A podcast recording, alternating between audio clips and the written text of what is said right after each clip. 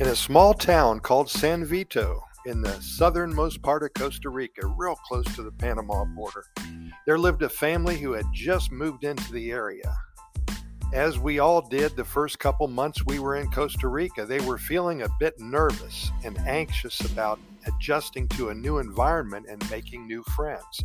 But they soon discovered that the people in their community, they were warm and welcoming, so much better than expected.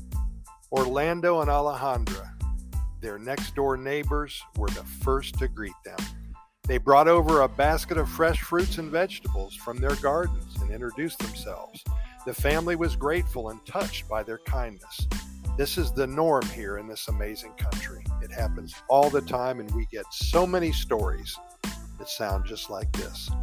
Well, as the days and weeks and months went by, Orlando and Alejandra continued to be helpful and friendly. They showed the family around town, they shared their favorite local spots, and they even helped them with their Spanish.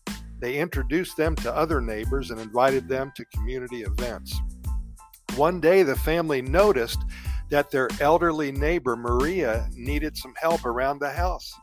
They were a bit hesitant to offer assistance, but Orlando and Alejandra quickly stepped in and volunteered to help as well. They showed them how they had been helping Maria with her chores every day and invited the family to join them. Without hesitation, they dug right in and found out what she needed done. Being over 80 years old, she needed a lot done. So together, the group worked on Maria's garden. They mowed her lawn and helped her with household tasks. Maria was delighted and grateful for the help, and the family felt happy to be making a positive impact in their community. And Maria paid them back by cooking the best lunches one could imagine, all prepared with veggies from her own garden. She loved to cook for others, and it was a perfect situation for all involved. Costa Rica, by the way, is full of great cooks. As the weeks went by, the family started to feel more and more at home in their new town. They made many new friends and learned so many new skills in Spanish, and they discovered the joys of living in a tight knit community in southern Costa Rica. And they knew that they had Orlando and Alejandra to thank for their warm welcome and their willingness to help others. Coming from Chicago, where nobody knows who lives next to them, well, this was a 180 degree turnaround. Hey, Pura Vida, thanks for listening, and keep in mind that Costa Rica Pura Vida Lifestyle Podcast Series, well, we have recorded way over 2,800 episodes. We're found on all major podcast venues, including iHeartRadio and Spotify and the Apple and the Google podcast platforms as well. We're even at the Amazon Music and Amazon podcast venues. We just started with them about five months ago.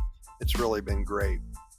Also, we invite you to come to our website every morning at Costa Rica Good News Report.com. That's Costa Rica goodnewsreport.com. Every morning I get up so early, I pour myself a cup of Costa Rican coffee and I write a story, a good news story that only takes about three or four minutes to read. Just something to get your heart pumping along with that hot coffee that you're drinking before the sun comes up, it's a great time to think about the new day and get all those positive thoughts in your mind. And that's what we do.